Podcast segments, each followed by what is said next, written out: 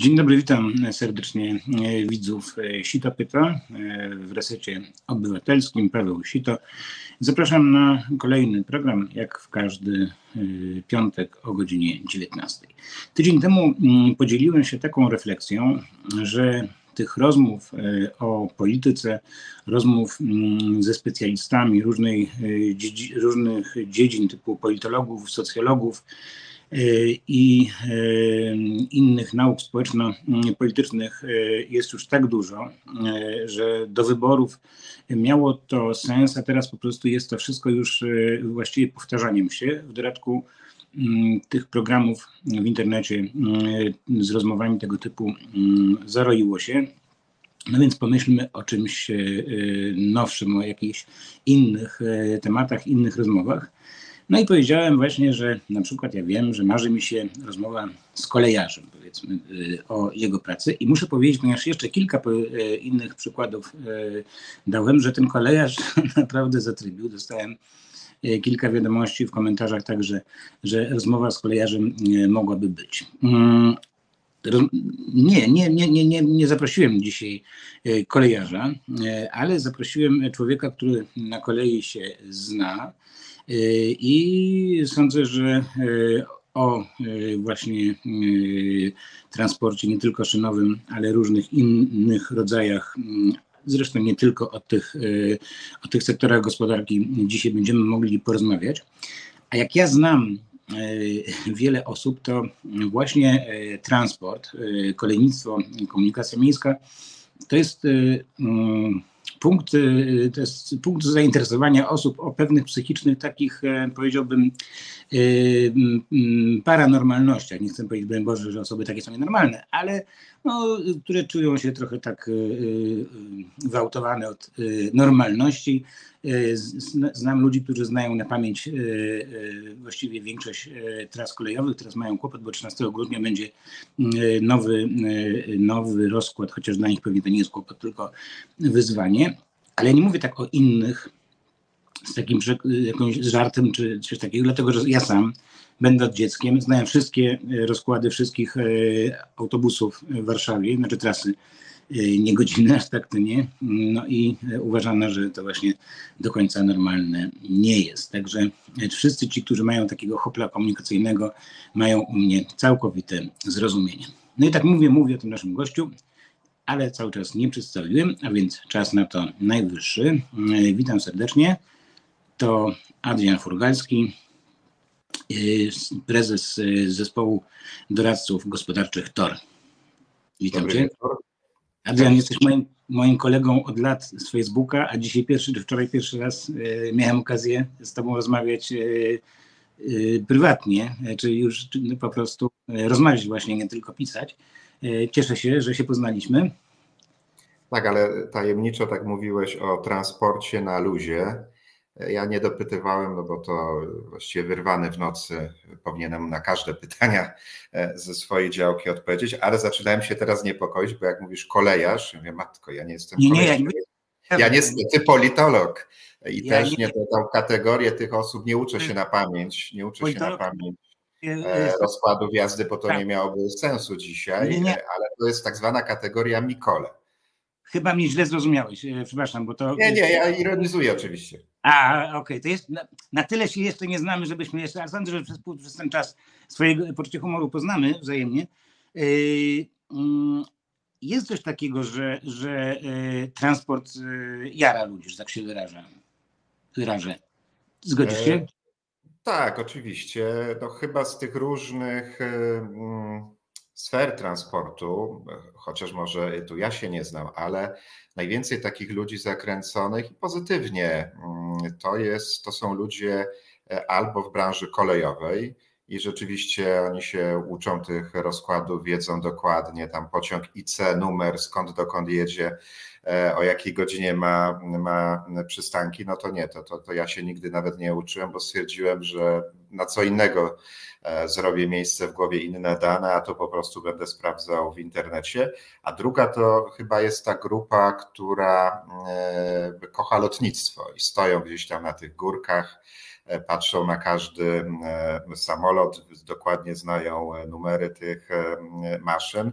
I to też takie pozytywne zakręcenie. No, oczywiście też wśród tych mikoli, bo jeżeli to jest takie hobby, że to jest bardzo duża naprawdę taka wiedza, może nie o jakichś danych finansowych, nie o przewozach, ale są takie osoby, z którymi wchodzę czasami w dyskusje, które by chciały wrócić do takiej kolei, która powiedzmy była, nie wiem, 40-50 lat temu za PRL-u. Mówię, nie da się. Ale oczywiście, żeby od razu mnie tutaj nie zakrzyczał, mówię, wiadomo, że ta kolej za bardzo się zwinęła i przez te 30 lat jest, ponad 30 lat zmian w Polsce jest takiego rodzaju dla wszystkich wyrzutem. Mówię też o sobie, bo akurat w grudniu tego roku minie 25 lat, jak ja się zacząłem niejako z przymusu zajmować transportem, bo 8 grudnia 1998 roku trafiłem do Ministerstwa Transportu i Gospodarki Morskiej. To zupełnie były inne czasy, bo jak ja sobie przypomnę, ile było pieniędzy, w tym bieda w budżecie, bo przecież nawet nie myśleliśmy o tym, że do Unii Europejskiej wejdziemy, ile było pieniędzy na drogi, na kolej, a ile jest dzisiaj, no to dzisiaj my się bardziej może koncentrujemy na tym, że jak są, a na kolej nie ma, bo czekamy na środki unijne, to nie zawsze dobrze je wykorzystujemy, czyli walimy gdzieś jakiś remont i oczywiście zazwyczaj mocno opóźniony, a potem ta korzyść dla pasażera to jest na przykład 5 minut, 6 minut, tak będzie niedługo, jak zakończy się remont Warszawa-Poznań, gdzie te tory przeniosły około 250 milionów ton ładunków, czyli połowę tego, co mogłyby przenieść, a mimo to wszystko to zerwano. No i tu taki jest spór, czy dlatego, żeby gdzieś ulokować pieniądze unijne po prostu, a tylko 6 minut zysku, czy dlatego, że tam rzeczywiście były już takie potrzeby. No właśnie, dzięki, że o tym mówisz, bo rzeczywiście jak obliczy się, ile kosztuje te remonty, ile kosztują teraz, był plan, czy nie wiem, czy zakup już przez rząd Morawieckiego jakiejś olbrzymiej liczby składów na kolejne podwyższenie pułapu prędkości, ale o 50 km bodajże na godzinę, no to pytanie rzeczywiście super, że mówisz to o tych, tam chyba 10 minut by było zaoszczędzenie na bardzo długiej trasie, no to właściwie wiesz, gdzie tu jest, jak to wyważyć w ogóle opłacalność takich zmian? To pewnie mówisz o tych 100 składach, które tak. Spółka CPK zamierza kupić, no ale tak, no to jest cały czas chyba najbardziej taki gorący temat i on na pewno będzie w pierwszej kolejności do zajęcia się przez Ministerstwo Infrastruktury, chociaż tutaj też trzeba zrobić porządek i dzisiaj spółka CPK, ona wchłonęła też porty, przedsiębiorstwo porty lotnicze, to jest w innym resorcie. Teraz pytanie, można w osobnym pytaniu, ale... I tutaj to 100 to jest na początek, a docelowo ma być 200 składów i to też jest taki przejaw megalomanii, która towarzyszy temu projektowi, zwłaszcza, że z wyliczeń w ogóle nie wynika, żeby to było potrzebne. Ja się generalnie zastanawiam, czy spółka, ona jest od tego, żeby kupować pociągi, czyli oczywiście te trasy będą, a na pewno nie będzie żadnej niestety. No ale tu trzeba być realistą, kolei dużych prędkości w 2027-2028 roku, tak jak nie byłoby lotniska. Oczywiście teraz pan Horała, jak miniemy te 2 tygodnie nieistniejącego, czy istniejącego rządu z nieistniejącą większością, no to potem pan Horała będzie oczywiście mógł mówić, że gdyby nie Tusk, który program zatrzymał, no to lotnisko na pewno by powstało. Oczywiście są narzędzia do tego, żeby wyliczać, gdzie są priorytety inwestycyjne, ale one zarówno są zaburzone z przyczyn politycznych, albo czasami komuś jest łatwiej, bo już jest dokumentacja, wejść na jakąś trasę, na drogach też, bo ten rząd odchodzący, kiedy 8 lat temu przejmował władzę, to powiedział tak, generalnie mówię i skrótem, Platforma i PSL nie szanowała tej ściany wschodniej, my tam idziemy z inwestycjami i chociażby tym głównym projektem jest trasa Via Carpatia, czyli trasa S19, gdzie są odcinki na przykład między Białymstokiem a Lublinem, gdzie jest 5-6 tysięcy pojazdów na dobę. To na pewno nie jest takie obciążenie, żeby tam trzeba budować ekspresówkę dwa razy po dwa pasy. No ale tutaj no niestety politycy bardzo często majstrują i mówią, jest taka potrzeba, żeby tam dana inwestycja powstała. Na szczęście my nie jesteśmy w takiej sytuacji jak Hiszpania. Bo Chiny też, gdzie się okazuje 40% inwestycji to są inwestycje nikomu niepotrzebne i one nie pomogły teraz kryzysowi, no chyba tak, czy takiemu bardzo słabnącemu motorowi chińskiemu, ale Hiszpania podawana jako przykład. Z jednej strony, że na wielu, wielu miliardach, które dostali od Unii Europejskiej, kiedy do niej weszli, zbudowali potęgę naszych firm. No u nas w Polsce nie udało się takiej potęgi zbudować, tak żeby można wyeksportować siłę tych firm, na przykład do Ukrainy, kiedy przyjdzie czas odbudowy, ale budowali autostrady płatne, to żeby Hiszpanie nie byli smutni, zaraz zaczęli budować bezpłatne obok drogi ekspresowe.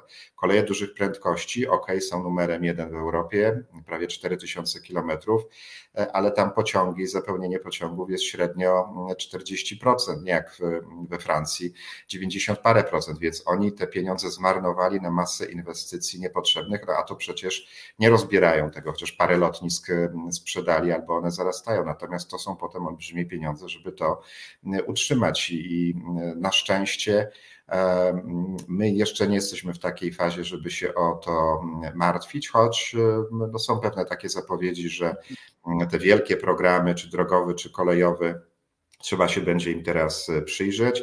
Ja drogowy spodziewam się, że skoro nie pędzimy, czy odłożymy sobie na dłuższy czas temat CPK, to także budowa nowej, takiego wielkiego ringu wokół Warszawy, czyli nowa autostrada A50, S50 też pójdą gdzieś tam na dalszy plan i tu jest już jakaś oszczędność 18 miliardów złotych. Chciałbym je chwycić dla kolei, bo tam jest bardzo dużo do zrobienia, ale tutaj też trzeba będzie popatrzeć na te inwestycje, że jeżeli zrobimy linię kolejową, to potem wcześniej skonsultujmy te nasze plany inwestycyjne, tak jak to robią Niemcy chociażby, z przewoźnikami towarowymi, pasażerskimi, bo jeżeli robimy linię i potem na przykład marszałek puszcza tam 2 pary pociągów na dobę, to jest pieniądz wyrzucony w błoto, bo jeżeli to nie jest przynajmniej 10 par pociągów, to taka inwestycja nie miała sensu, a te pociągi tak naprawdę wożą powietrze, będą wozić powietrze, bo co to jest za oferta, jeżeli jeden pociąg o 8 pojedzie, a drugi o 15. No tak, to tak czy inaczej musi być, pokrywać się z transportem drogowym, ale mam taką propozycję, żebyśmy osobno teraz porozmawiali o kolei, osobno o właśnie drogach. Natomiast co do CPK, to właściwie nie wiem, czy teraz, skoro ten temat żeśmy już wywołali, czy nie, bo o co mi chodzi jeszcze przed CPK? To, co pytałem właśnie o te składy, właściwie trudno powiedzieć, czy opłacalne, czy nie, a jeśli nieopłacalne, to też trudno powiedzieć, czy na pewno kupowane przy setkach konsultacji z pewnością, że biznesowo to było czyste i że nie było przy tym żadnej jakiejś niejasnej sprawy. To taka... Tak procesowo. Na razie to są plany, więc tam do niczego złego nie doszło, ale jeżeli na pewno spora część tych linii dużych prędkości nie ma sensu, bo tam na przykład, i tu znów powtarzam zawsze, ale równocześnie mówię, jeżeli ktoś nas słucha, jest z Giżycka, Pisza, to ja absolutnie uwielbiam ten rejon kraju, ale tam budowa kolei 250 km na godzinę nie ma sensu. I to zresztą wyszło z modelu ruchu w tej spółce. Nawet trochę tam pompowano te wyniki, ale mniej więcej wychodzi 3000 osób na dobę. To można sobie to pomnożyć razy 365 dni w roku. Średnio niech będzie, że te 3000 osób jedzie. Natomiast kolej,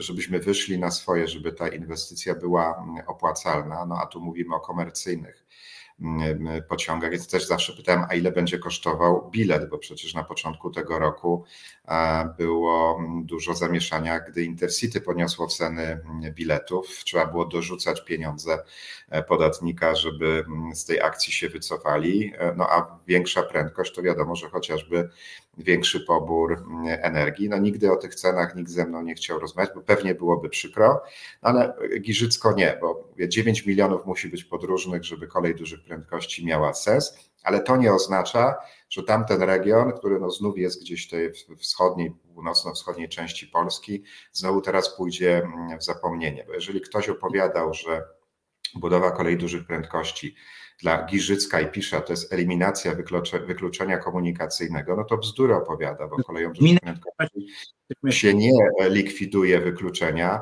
Ja podejrzewam, że mieszkaniec Giżycka statystyczny raczej ma większą potrzebę pojechać, nie wiem, do sąsiedniej gminy, powiatu, do szkoły, do pracy, czy na randkę do kina, a nie do Baranowa, żeby do Tokio polecieć, Więc tutaj innymi sposobami, tymi kolejami konwencjonalnymi, a jest też możliwość, żeby tak infrastrukturę poprawić, iż do Warszawy z Giżycka będzie można w 3 godziny dojechać. To mówisz, że nie ma to być może zbyt wielkiego sensu, tylko tu jest walka sensu z sensem, powiedziałbym. Dlatego, że z drugiej strony, jeśli trzeba by nawet jakimś fajnym pociągiem z tego Pisza czy Rucianego jechać gdzieś do jakiejś przesiadkowej stacji po to, żeby się przesiąść na kolej wielkich prędkości, po to, żeby dojechać do lotniska Baranów, no to właściwie do ile godzin będzie to trwało, ten dojazd do samolotu? Samolot bierzemy w ciągu godziny, nie wiem, do Amsterdamu czy gdzieś, a sam dojazd z przesiadką będzie trwał 3 godziny. Z drugiej strony, jak pytasz się o cenę, no to też powiedzmy, że ktoś poleci, będzie miał wykupiony za 19 zł, nie wiem, bilet do Sztokholmu czy gdzieś, ale takim pociągiem szybkich prędkości, który zupełnie nie miał zamiaru jechać, bo takie wycieczki nie miał mieć ochoty, tylko przeklina los, że musi tak daleko jechać, a nie z, nie wiem, tam z Kiejkut czy z Warszawy, czy skądś tam bliżej. No to jeszcze będzie musiał zapłacić 2 strony za ten pociąg. Ja domyślam się, że gdyby partia pana Horały była cały czas u władzy, to spowodowałaby tak, że te wszystkie bilety byłyby za darmo, po to, żeby się spełnił, prawda, sens tego projektu. A skąd by się wzięło na to za darmo? No oczywiście z budżetu, tak? Ale no, zadłużyć się można jeszcze bardziej. Słucham? Zadłużyć się można jeszcze bardziej. No, też na cały program CPK, no też nigdy nie poznaliśmy tak naprawdę, jakie tam są koszty. Wiadomo, że jak ruszyłaby ta budowa, to te koszty by rosły, bo tak jest w większości przypadków takich dużych inwestycji. Też jak mówimy, ile mniej więcej będzie kosztować elektrownia atomowa, na pewno te koszty wzrosną w trakcie budowy. I tak samo jest w większości przypadków realizowanych w Europie, które były badane przez Europejski Trybunał Obrachunkowy, tylko właśnie jeżeli mieszkaniec Pisza czy Giżycka raz w roku będzie musiał polecieć do Nowego Jorku czy do Tokio, no to myślę, że on z jakąś przesiadką kolei, pociągu regionalnego czy dalekobieżnego, bo myślę, że tutaj bezpośrednie połączenia to nie jest rzecz nadzwyczajna, ale też nie tworzenie takiego sztucznego nowego węzła kolejowego, gdzie wszyscy właśnie będą musieli przez ten Baranów przejechać, bo ciążenie jest w kierunku Warszawy, jeżeli idzie o połączenia dalekobieżne. Natomiast jeżeli ktoś właśnie chce lecieć do Sztokholmu, do, nie wiem, Londynu, gdzieś do jakiegoś portu lotniczego w Grecji, no to właśnie chodzi o to, żeby nie musiał jechać do tego Baranowa, tylko żeby miał bliżej swoje lotnisko regionalne, bo to się po pandemii wzmocniło latanie point to point.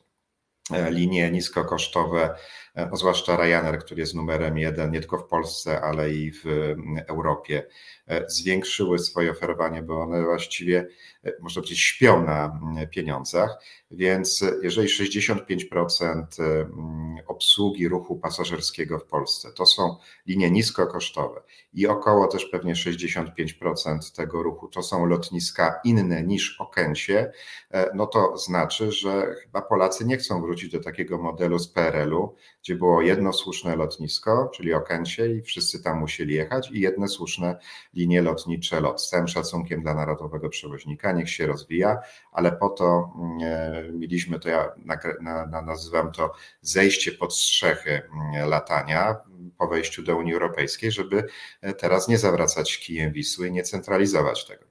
Natomiast różnica drobna polega na tym, że wówczas, jeśli miało się, nie wiem, o godzinie 19 powiedzmy samolot dokądś, przyjeżdżało się w południe, można było w Warszawie jakieś parę spraw załatwić, czy pojechać do rodziny na obiad, tak? Natomiast sorry, ale wydaje mi się, że w Baranowie no, zbyt wielu zajęć nie będzie, jeśli się nie jest... No, też nie wiemy, bo miasto tam jest pięknie zaplanowane, że to właściwie nawet może być cel wycieczek, bo to ładnie wszystko na makietach wygląda, ale no, na świecie nigdy nie stworzono, oczywiście my możemy być pierwsi, chociaż patrząc na to, jak nam idą inwestycje, no nie powiem duże, bo to dopiero byłaby duża inwestycja, te wszystkie linie, autostrady, czy właśnie cały port, no to idą nam tak sobie. I też te daty 2,27, 2,28, no to tylko na potrzeby kampanii wyborczej, o nich mówił pan Horała, bo to nie jest też tak, że nikt nie przychodzi z tej spółki CPK i nie mówi, jak ta sytuacja wygląda naprawdę, więc no, ja bym nigdy, zresztą zawsze mówię do polityków, że takie rzucanie daty, że jutro coś o 12 na pewno oddamy do ruchu, jest ryzykowne, bo różne rzeczy w naszym kraju się dzieją, no ale tutaj nie chcę określać osoby, która tak uparcie opowiada takie głupoty, gdzie no, tego typu wielka inwestycja to może by wyszła gdzieś w Chinach, czy może nawet Turcji, ale tam jest zupełnie inne prawo, tam się nie liczą z ochroną środowiska, z szacunkiem do człowieka, chociaż u nas przecież też jest bardzo dużo informacji o tym, w jaki sposób ci ludzie są traktowani na tych terenach, gdzie do wywłaszczeń miało dochodzić, czy te wywłaszczenia są prowadzone. Ja powiem tak, że jeśli chodzi o ten, my za 2 miesiące, za miesiąc z kawałkiem będziemy mieli rok 2024. Mówienie o roku 2027 powoduje jedną rzecz, że dla mnie wszystko to pokazuje, że to jest fikcja, że to jest jakiś miś, naprawdę, że oni, bo wiesz, we mnie jest coś takiego, jak powiedziałem ci, trochę jestem takim wariatem komunikacyjnym, i dla mnie tego rodzaju utopie, ktoś inny powie, nie? Jakieś właśnie plany, że tutaj Airport City, że w ogóle na skrzyżowaniu autostrad, że powstaną nowe miasta i tak dalej. No mnie to kręci, rozumiesz? To mam coś takiego gdzieś innego, po prostu, że mnie to kręci. Ale jeśli ktoś mi kręci wokół tego, a kręceniem jest dla mnie to, że w 2027 roku to ma powstać, no to ja zaczynam się czuć po prostu potraktowany nie tylko niepoważnie, ale właściwie zaczynam się bardzo zdenerwowany, że mnie po prostu nie tylko nabrano, tylko po prostu ze mnie idiotę po prostu. Znaczy, że po prostu, że ja to w zasadzie chciałem w to uwierzyć, a oni mi nie dadzą w to uwierzyć, rozumiesz? Że oni mi nie dadzą się nabrać na coś takiego.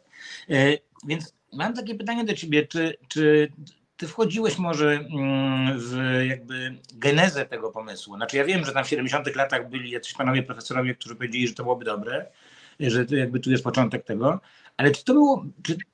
Czy to był moment, że to naprawdę miało wszystko się, nie wiem, gdzieś tam miało spinać? Bo ja słyszałem o czymś takim, że tak naprawdę wszystko było robione pod Chiny.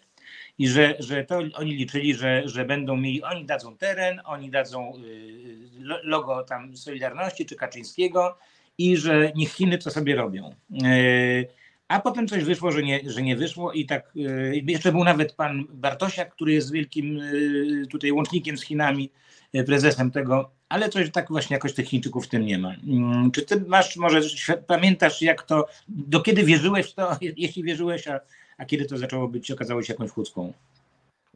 Nie, no może tam Chińczycy, nie, akurat dużo mówiono o tym, że Chińczycy nie uratują tutaj budowy dróg czy kolei, no pokazali na początku, chociaż wyciągnęli z tego lekcje, dzisiaj są obecni, też jakieś tam problemy są, no ale już nie tego typu, żeby uciekali z Polski, tak jak przed euro z autostrady A2, natomiast powód jest bardziej przyziemny i ja to w ubiegłym tygodniu pokazywałem, byłem w studiu jednej z telewizji z szefem spółki CPK, oczywiście były duże słowa, no, zaczęło się oczywiście już tam przed wejściem na antenę to, co się zachęca, mówię w cudzysłowie, zachęca do rozmowy.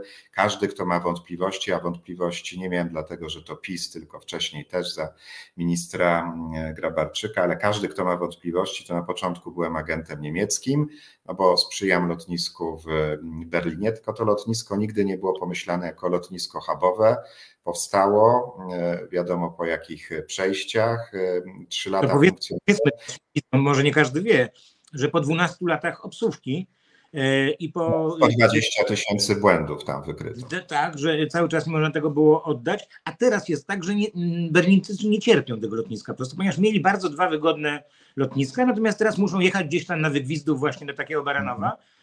Nie jest sympatyczne, nie jest intuicyjne, po prostu na szczęście jednak powstało, bo to byłaby hańba dla Niemiec, gdyby po prostu zarzucono to, jak nie jedne tego typu przecież inwestycje na świecie, bo były porzucone lotniska przecież, prawda? I tak, to nie jest hub, więc mówienie przez PiS, że my chcemy po prostu robić im dobrze i dlatego nie chcemy robić naszego przesiadkowca takiego wielkiego, to jest nieprawda po prostu.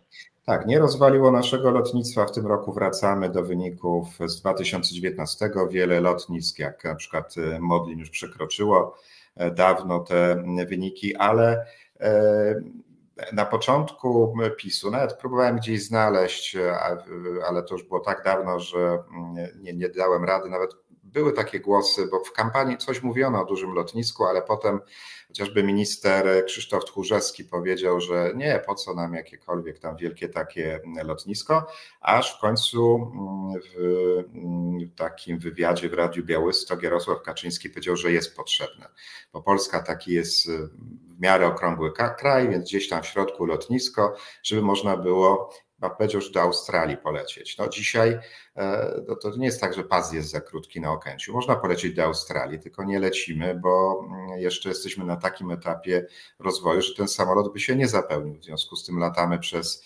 jakieś porty pośrednie do Australii, ale za jakiś czas spokojnie, myślę, od jakiegoś jednego połączenia zaczniemy. No jak Jarosław Kaczyński to powiedział, no to świat stanął i wszystko to, co wcześniej w ministerstwie robiono, trafiło do kosza, bo plan generalny rozwoju lotniska Okęcie z 2015 roku miał być zmieniony na rzecz duoportu, tego dzisiaj tak obśmiewanego duoportu Modlin, chociaż to już nie duoport, bo jeszcze musimy zająć się Radomiem, ale wtedy nawet była taka propozycja do marszałka województwa mazowieckiego, żeby sprzedał udział w Modlinie. On powiedział, nie, to jest mój pomysł lotniska, nie sprzedam, chcę tam być dalej współwłaścicielem. Więc miał być duoport, jeszcze raz, czy kolejny raz powtarzam, to nie jest tak, jak obśmiewają to koledzy ze spółki CPK, że ktoś będzie przylatywał do Modlina z walizami tam do autobusiku, autobusikiem na stację Modlin kolejową, jechał z przesiadką w Warszawie jakąś albo bezpośrednio na Okęcie, znowu z walizeczkami do innego samolotu. Nie, to zupełnie na czym innym polega. Jeżeli jest kilka lotnisk wokół dużego miasta, to zazwyczaj takich pasażerów tranzytowych między lotniskami jest 1-2%, więc bardzo niewiele, bo naprawdę niewiele osób Ryanairem przylatuje do Warszawy, żeby potem lotem lecieć do Los Angeles. No to już lot ich zbiera albo samolotami swoimi, które latają z regionów, albo przyjeżdżają tutaj w inny sposób. Tak można poukładać ruch, mówiąc bardzo skrótowo, na przykład czartery tylko i wyłącznie w Modlinie, cargo w Modlinie, linie niskokosztowe w Modlinie. Więc nie chodzi o to, żeby pasażerowie musieli się tułać między lotniskami. Wtedy ten duoport przewidywano. No i tak jak nas propaganda karmiła tym, że musimy koniecznie to lotnisko Baranów budować, bo się nie da rozbudować lotniska Chopina. Oczywiście pytanie byłoby takie, no ile to by kosztowało i żadnej takiej alternatywy nie zrobiono. Po prostu uznano, robimy CPK, nie sprawdzamy żadnych innych alternatyw. W 2018 roku Szef dzisiejszej spółki CPK, pan Wild, jako wiceminister infrastruktury podpisał z wiceministrem obrony narodowej takie porozumienie, że Okęcie będzie rozbudowane do około 30 milionów. Dzisiaj też w taki, żeby pokazać nam sztuczny sposób, że lotnisko się zapycha, to jest przede wszystkim problem strefy non-Schengen. To na przykład nie ma pełnej obsady Straży Granicznej, która kontroluje dokumenty. No okej, mamy problem na wschodniej granicy, może tam są, ale też się pytam, dlaczego na przykład połowa bramek jest nieczynna, też się kolejki tworzą. No i tak samo Modlin, który kiedyś państwo chciało odkupić, nagle stał się takim chłopcem do bicia, że też go nie można rozbudować, bo i tutaj dwa podawano powody. Na szczęście buduje się obok już trasa S7 i będzie lepsze połączenie drogowe. Odblokowano w końcu i myślę, że za 5 lat, jak dobrze pójdzie, będzie połączenie kolejowe z Modlinem, ale przede wszystkim mówiono o mgłach, że one szkodzą i o ptakach. Więc ja sobie po prostu wyciągnąłem dane z systemów państwowych i one pokazywały rok 2022, 22 383 operacje w Modlinie z powodu pogody, i tu już nie wchodziłem, czy to chodziło o mgłę, czy burzę, z powodu pogody 19. Na 22 19 operacji się nie odbyło. No i też takie zestawienie, tutaj mam ptaki rzekomo atakujące Modlin. Nigdy ten Modlin nie wyszedł poza taką średnią dla lotnisk w naszym kraju, bo wiadomo, że ptaki są wszędzie właściwie problemem, ale na pewno nie jest tak, że tam samoloty są atakowane, jest zagrożenie dla bezpieczeństwa. A Modlin, ta prezentacja, którą też mam, zachowałem sobie, a dostałem ją na spotkaniu w Ministerstwie Infrastruktury w 2016 roku, pokazywała 3 etapy rozbudowy Modlina, bo w którymś momencie to oczywiście byśmy, może tak ktoś nazwać, że to jest kurnik, taki bida terminal, to też byłoby oczywiście zastąpione nowym terminalem i te etapy powoli, nie ma problemu z gruntami, bo to są grunty państwa, były rozłożone w czasie. Wtedy to był koszt 8,5 miliarda, dzisiaj na pewno więcej, nie wiem, czy 2 razy tyle, czy nieco więcej, ale wciąż wychodzi taniej niż cały CPK. Zresztą Radom tak samo powiedziano nam, będzie kosztowało to 400 milionów, kosztowało 2 razy więcej. Było opóźnienie 2,5 roku, nawet przystanku kolejowego nie udało się w terminie zbudować obok bliskiej odległości tego portu, więc to przepraszam, ale Radom jest malutką inwestycją w stosunku do tego, za co się zabierano. No, jest to jedna grupa CPK i skoro przy Radomiu nie dotrzymali terminów, nie dotrzymali założeń, no to my mieliśmy nadal wierzyć w ten 2,27, 2,28, no nie. Więc tu są względy polityczne, żadne inne. Ja też nie chcę mówić nazwisk, bo to by się do mnie już nigdy ci ludzie nie odezwali, ale no też tego nie liczyłem, ale myślę, że spokojnie połowa polityków PiS-u absolutnie nie popiera tego CPK. Zresztą niech sobie tak każdy odpowie na pytanie, kiedy to było na komisji sejmowej, to się po prostu posłowie opozycji śmiali, dlaczego spółka CPK i pan minister Horała nie jest w resorcie infrastruktury, tylko w innym resorcie. To też teraz ma być zrobiony porządek, ma to przejść pod ministra infrastruktury. CPK, ta część kolejowa, która będzie kontynuowana, ale mówię, bez szaleństw z budowy KDP tam, gdzie nie ma potrzeby, będzie współpracować z PKP Polskimi Liniami Kolejowymi, bo dotychczas, mówiąc delikatnie, nie szło. Ja mam w ogóle, wiesz, takie wątpliwości, czy rzeczywiście im na tym zależy, czy rzeczywiście chodzi o to, że to lotnisko powstało, czy ten w ogóle cały centrum komunikacyjne powstało, czy chodzi tam o inne rzeczy, żeby po prostu gonić króliczka i przy okazji robić różne biznesy. Dlatego, że to, co powiedziałeś, to jest dla mnie zadziwiające, że w tak poważnej sprawie nie zrobiono analizy alternatywnych, prawda? Alternatywnych rozwiązań, że właściwie cały czas jest takie pchanie, albo my mamy rację, albo wy macie rację, że nie ma w ogóle żadnych rozmów. No to skandaliczna historia, jak potraktowano tych mieszkańców, tak? Ci mieszkańcy, którzy też okolic Warszawy, na których działkach szła autostrada, oni się to robili wielkich pieniędzy. Oni w ogóle byli zadowoleni, że tak byli, zmienili swój tryb życia, pojechali do miasta i w ogóle i tak mieli, nie? A tutaj po prostu te pieniądze no naprawdę i też znaczy w taki hańbiący sposób przyznawane po prostu, taki naprawdę upokarzający, tak bym powiedział. Ale najbardziej właśnie to, że oni nie chcą dyskusji, nie chcą rozmowy, nie chcą jakby takiego, aha, może to, dobrze, no to zróbmy tak, okej, to nie pomalujemy na zielono, tylko na czerwono, a może wspólnie znajdziemy jakiś pomysł, nie? Ja wiem, że cały PiS taki jest, to jest oczywiste, prawda, że ta partia tak działa, ale to jest sprawa trochę, powiedziałbym, większego kalibru niż jakaś tam partia w jakimś tam kraju, nie? To ma być międzynarodowy hub, tu ma być bezpieczeństwo, tu ma być przepustowość, tu ma być tak, że ktoś myśląc jakiś, nie wiem, koreański czy jakiś inny australijski, niech będzie przewoźnik, ma myśleć o nas całkowicie poważnie, jako jeden z europejskich portów po prostu, a nie to, że ona Polska, to wiadomo, nie? A my niestety, u nas to wygląda właśnie, no, że no tak jakby to była walka polityczna, a nie wspólne szukanie rozwiązania gospodarczego. Właśnie, ty jesteś doradcą szefem Centrum Doradców Gospodarczych. Czy politykę robisz tak samo jak gospodarkę? Dlaczego z tego gospodarczego wielkiego pomysłu robi się typową polityczną historyjkę? To naprawdę nie ma żadnych różnic. Chyba, że się nie zgadzasz ze mną. No, nie wiem dlaczego, ale rzeczywiście jeżeli to jest tak gigantyczna inwestycja, no to każdemu powinno zależeć na tym, żeby pozyskiwać ludzi do rozmowy. No, tak jak mówię, my od początku słyszeliśmy od razu, że jesteśmy proniemieccy, proputinowscy.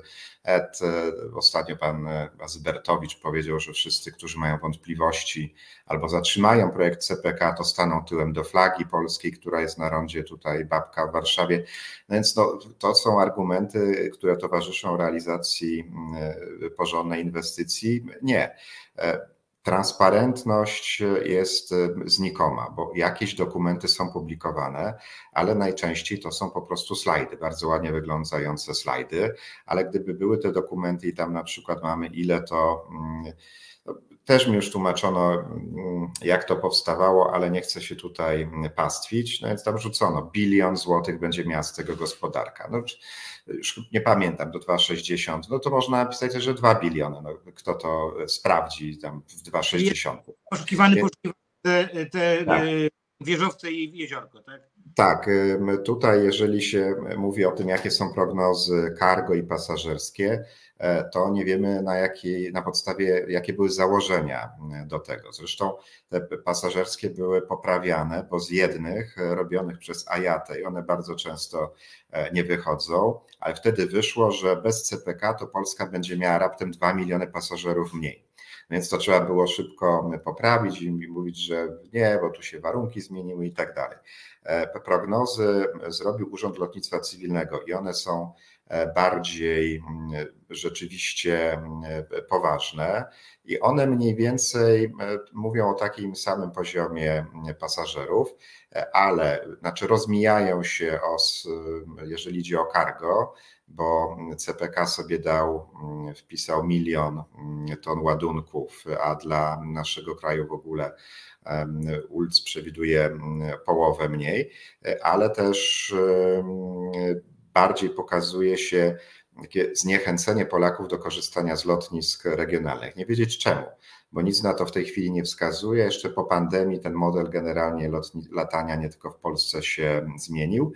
Urząd Lotnictwa Cywilnego też tak traktował, to takie właśnie dziwactwo, żeby nie pokazać, jak naprawdę może się rozwinąć Modlin, to nie pokazano. Pokazano różne porty, przy czym gdzieś, żeby znów obniżyć to tempo wzrostu liczby pasażerów, w takim Krakowie podano liczbę pasażerów, którą on osiągnie w 2025, a on ją osiągnie w tym roku. Ale żeby tutaj ten Modlin gdzieś ukryć, to po raz pierwszy mamy aglomerację warszawską i tutaj trzeba się doszukiwać, ile ten Modlin mógłby mieć pasażerów. No więc to też jak były kontrole poselskie. Znaczy, weszli koledzy do tej spółki, ale przed pokazaniem dokumentów musieli podpisać zobowiązanie, że nic nie powiedzą nikomu, co zobaczyli w tych dokumentach. No to dla nich to sensu nie ma, no bo oni chcieli się potem podzielić z opinią publiczną. Różne mieliśmy kontrole poselskie, zazwyczaj coś niedobrego z tego wynikało.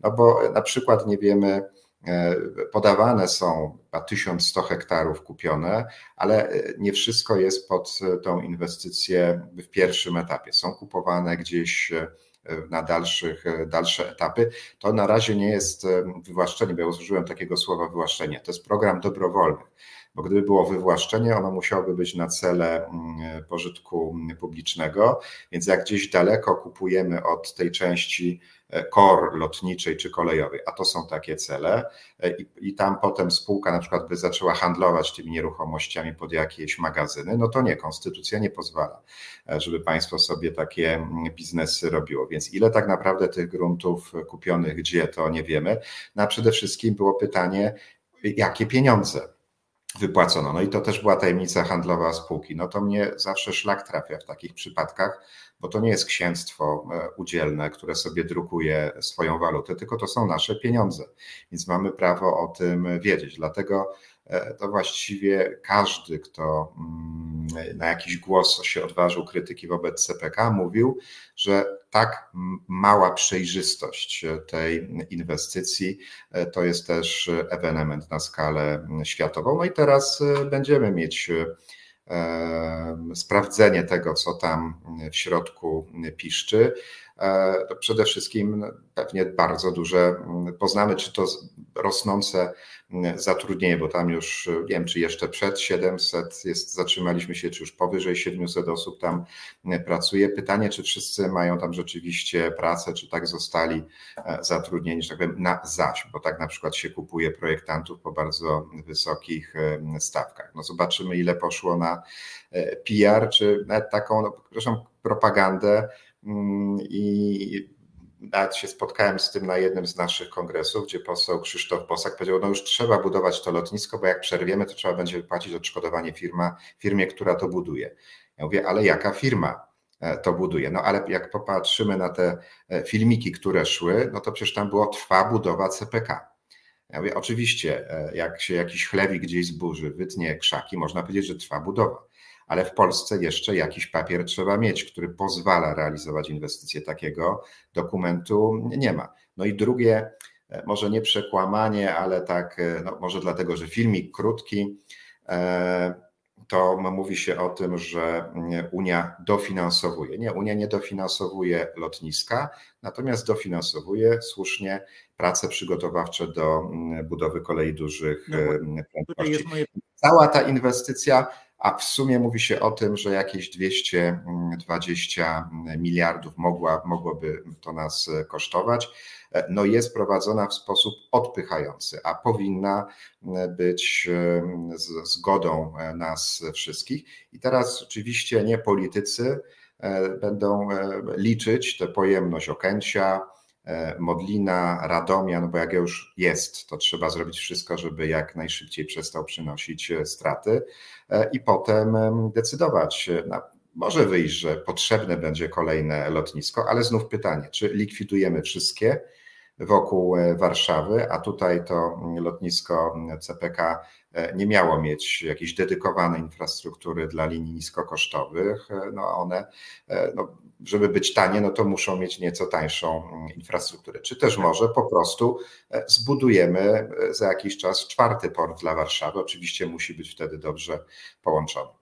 Tak, może będzie to na przykład Warszawa-Siedlce albo Warszawa-Białystok, skoro jest Warszawa-Radom, prawda? No tak, już widziałem porozumienie, że w Białymstoku będzie realizowany kolejny port lotniczy. Tam rzeczywiście jest dziura w tej części kraju, żeby tam lotnisko powstało, ale no mam nadzieję, że nie w przyszłym roku, bo to tak jak czy pan Horała, czy inni się śmiali, ile to mamy w Polsce lotnisk regionalnych i że większość rzeczywiście przynosi straty, i to jest skandal, no to sobie tak zafundowaliśmy Radom, który przynosi straty, bo te 100 tysięcy pasażerów w tym roku to na pewno jest poniżej tego, co mówiono. Tam różne przedstawiano warianty 250, 300, było 400 tysięcy osób w 2023. No i jeżeli to będzie Białystok, no to też sobie zafundujemy lotnisko regionalne. No może Białystok, nie wiem, czy to będzie spółka, stać na to, żeby dopłacać do tego pieniądze, ale wydaje mi się, że tam są pilniejsze potrzeby. Za 20 lat, bo to jest dla mnie realna data. Jakie będzie lotnictwo za 20 lat? No, już niektórzy mówią, że to będą starty samolotów pionowych. Wcale bym się nie założył, że nie. No, ale też można ufać, że już wiesz, upadnie... Znaczy, może być takie jedno z alternatywnych rozwiązań, że na wschodzie upadnie reżim, że będzie tam po prostu biznes, że Rosjanie zorientują się, że Europa to jest to, na co powinni postawić, a nie na Chińczyków, którzy ich nieźle wykręcą, ale zostawmy te tematy. Natomiast ja mam do Ciebie takie pytanie, bo ja się boję, że my tu mamy do czynienia z pewnego rodzaju szantażem wiązanym, że tak się wyrażę, że wszystko to, co powiedziałeś przed chwilą na końcu jej wypowiedzi, że sensem to w tym wszystkim jest nowy układ kolei szybkich prędkości w kraju, prawda? I teraz pytanie, wiesz, bo jak się robi tego typu projekt, no to musi być wiadomo, którędy pojedzie, nie? A nie, że okej, jak będzie to lotnisko, no my puścimy tutaj, nie? Ale jak nie będzie tego lotniska, to my puścimy prosto do Warszawy, no bo po co tam ma jechać 50 tonów zakręcać i 50 ton zakręcać, nie?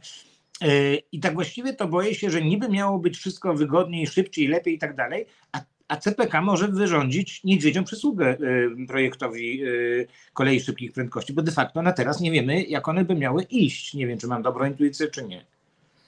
No tak, no bo tutaj robiono ten wariant na przykład odnośnie Y, czyli Łódź, Warszawa, Łódź, Poznań, Wrocław, że to idzie innym korytarzem, no bo musi iść przez Baranów. Jechałoby się oczywiście dłużej, tu znów różne padały odpowiedzi, ile dłużej, bo pewnie 5 co najmniej minut, bo na tym lotnisku trzeba by się tam zatrzymać. Też mieliśmy przy okazji tego projektu tą informację o tym, w przypadku Łódź Redkinia, że trzeba by to zburzyć. Dopiero 3 lata temu zbudowano ten przystanek, bo tam będzie ingerencja kolei dużych prędkości. To trasowanie też trzeba przejrzeć, dlatego że no nie ma potrzeby tworzenia takiego sztucznego centrum kolejowego właśnie w Baranowie. Tylko problem polega na tym, że wnioski do decyzji środowiskowej mówią o tym, że jeżeli ta pierwsza linia, która miałaby być budowana w pierwszej kolejności, to słusznie, czyli właśnie z Warszawy do Łodzi, biegnie sobie pod tą łąką w tunelu. No i teraz co, będziemy realizować to właśnie w ten sposób, że wpuścimy do tunelu bardzo drogiego, a na górze będą rosły kwiatki przez ileś 10 lat, więc prawdopodobnie czeka nas powrót do tej pierwotnego sposobu przebiegu tych linii. Ja pytałem, ile to kosztowałoby nas czasowo, czyli ile poprawki do tego projektu zajęłyby nam czasu. Nie mam jeszcze takiej odpowiedzi twardej, że mógłbym ją z ręką na sercu publicznie powiedzieć, ale ponieważ znaczy tak, z jednej strony musimy spieszyć z kolejami dużych prędkości, no bo mamy XXI wiek, chociaż Unia Europejska jako całość na pewno nie ma się tutaj czym pochwalić, ale żeby robić konkurencję dla autostrad czy dróg ekspresowych, które w bardzo szybkim tempie w naszym kraju powstają, to te koleje dużych prędkości tam, gdzie trzeba i to ma pokrycie w rzeczywistych potokach pasażerów, to jest konieczność. No ale z drugiej strony my nie musimy teraz tak na gwałt budować tego połączenia pierwszego, chociaż Wrocław, chciał jak najszybciej kolejowo przywrócić do Polski, no bo jak nie ma portu 2.27, 2.28, to nie musimy też kłamać, że jakaś kolej dużych prędkości tam dojedzie. Ja podejrzewam, że pół roku to jest takie opóźnienie, które by wynikało z poprawek do projektu. No pytanie też, ile będzie trwał ten audyt. Myślę, że 3 miesiące góra, bo to Też inżynierowie muszą się tutaj pokazać i musimy sprawdzić, czy na Okęciu na przykład nie ma możliwości budowy bez zamykania na jakiś czas obwodnicy warszawskiej, ale po drugiej stronie, bo ja takie projekty od kolegów, oczywiście potajemnie z portów lotniczych dostawałem, że jest taka możliwość, no ale to już jest rola dla inżynierów, żeby sprawdzili, czy tak, czy na przykład możemy koleją, która dzisiaj ślepo się kończy na Okęciu, połączyć także te tereny. To jest taka pieśń daleka przyszłości, ale no to jest jakiś też wariant, który pokazują, a który nie był zbadany i to trzeba zbadać, ale nie politycy to będą badać, tylko fachowcy od realizacji inwestycji lotniskowych. A chciałem Cię zapytać, jak zareagowałeś, kiedy dowiedziałeś się, że po wizycie panów posłów Szczerby i Jońskiego, którzy akurat nie musieli podpisać NDA-ki, że tak właściwie to chodziło o to, żeby sprzedać lotnisko Okęcie na tym deweloperom po prostu, że to właściwie to na tym polegał pomysł, zamknąć Okęcie i czym prędzej zdążyć jeszcze z podpisaniem tego, że Okęcie nie będzie czynne przed wyborami i właściwie żeby zmusić nas do korzystania z lotniska w Baranowie, a tutaj coś trzeba z tym zrobić, no daj najlepiej deweloperkę.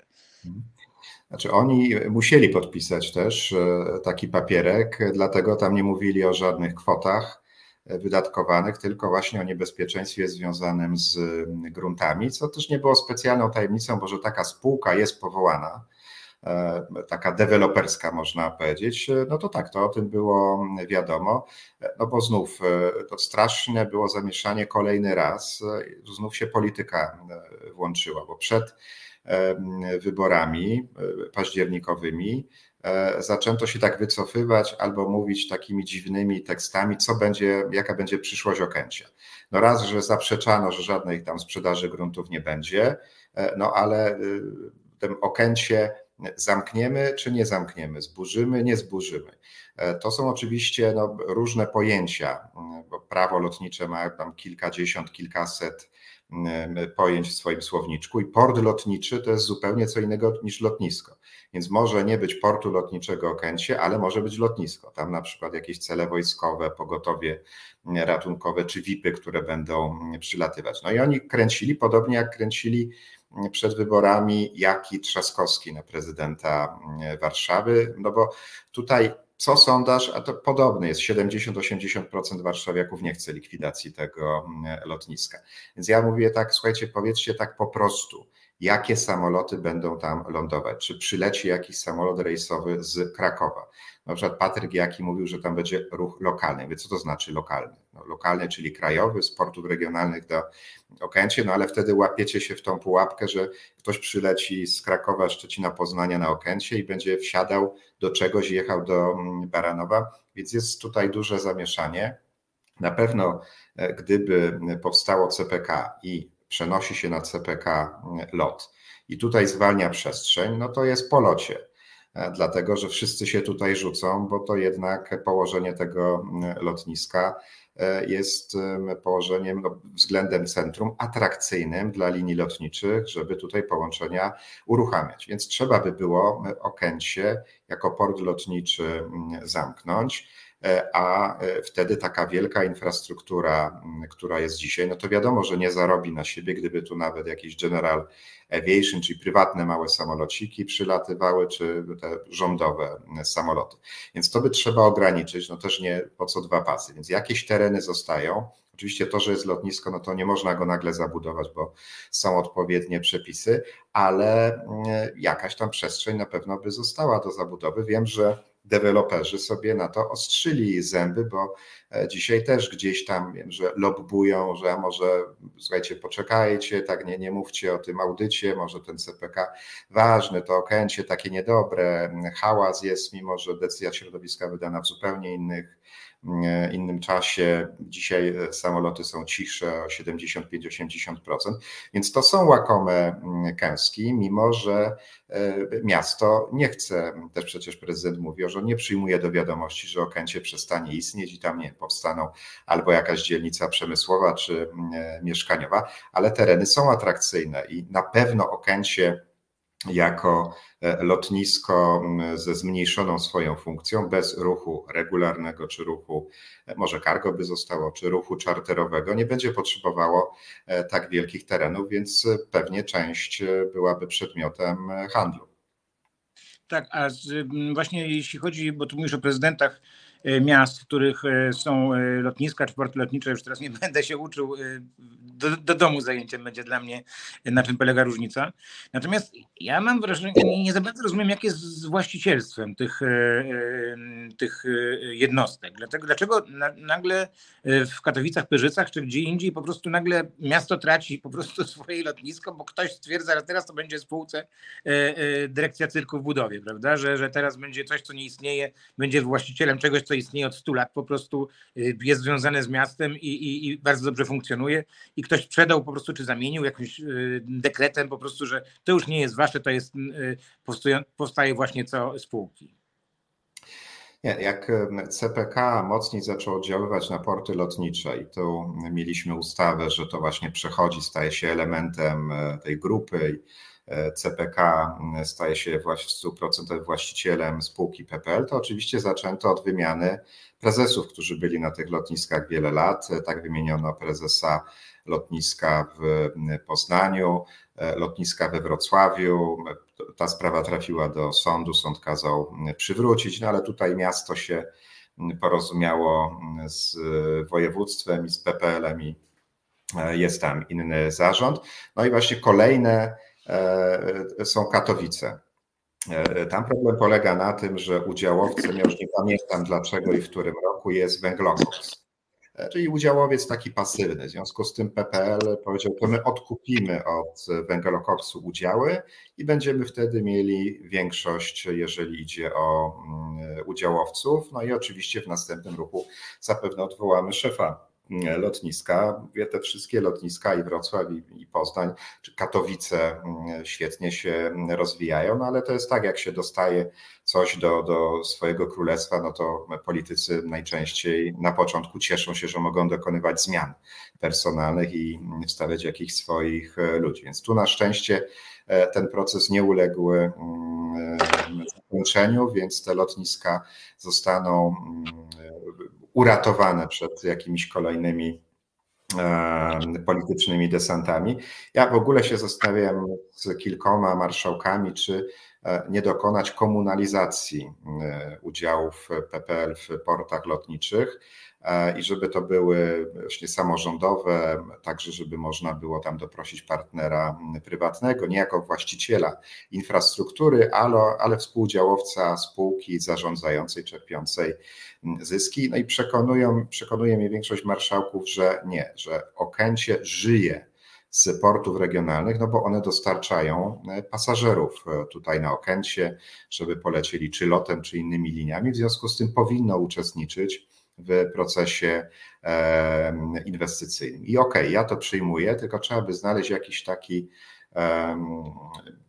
jakieś zabezpieczenie, bo jak przyjdą mądrzy ludzie, a nie politycy, to okej, będą te plany inwestycyjne, to się będzie rozwijać. Natomiast jak tu wkroczy polityka, to będziemy mieć do czynienia z tym, co było w Modlinie. Blokowanie wszystkiego, udowadnianie, że się nie da rozbudować, no i tam sąd w końcu musiał przymusić porty lotnicze do tego, żeby wyłożyły pieniądze nie na rozbudowę, ale na prace remontowe dotyczące płyt kołowania postojowych, bo bez tego one by się rozsypały, no i lotnisko trzeba by zamknąć, co pewnie by niektórych ucieszyło. No ale taka polityka niszczenia jednego z portów lotniczych, gdzie jest się udziałowcem, no pokazywała, że to miało uzasadnienie tylko i wyłącznie polityczne, no bo kością w gardle ten Modlin stoi.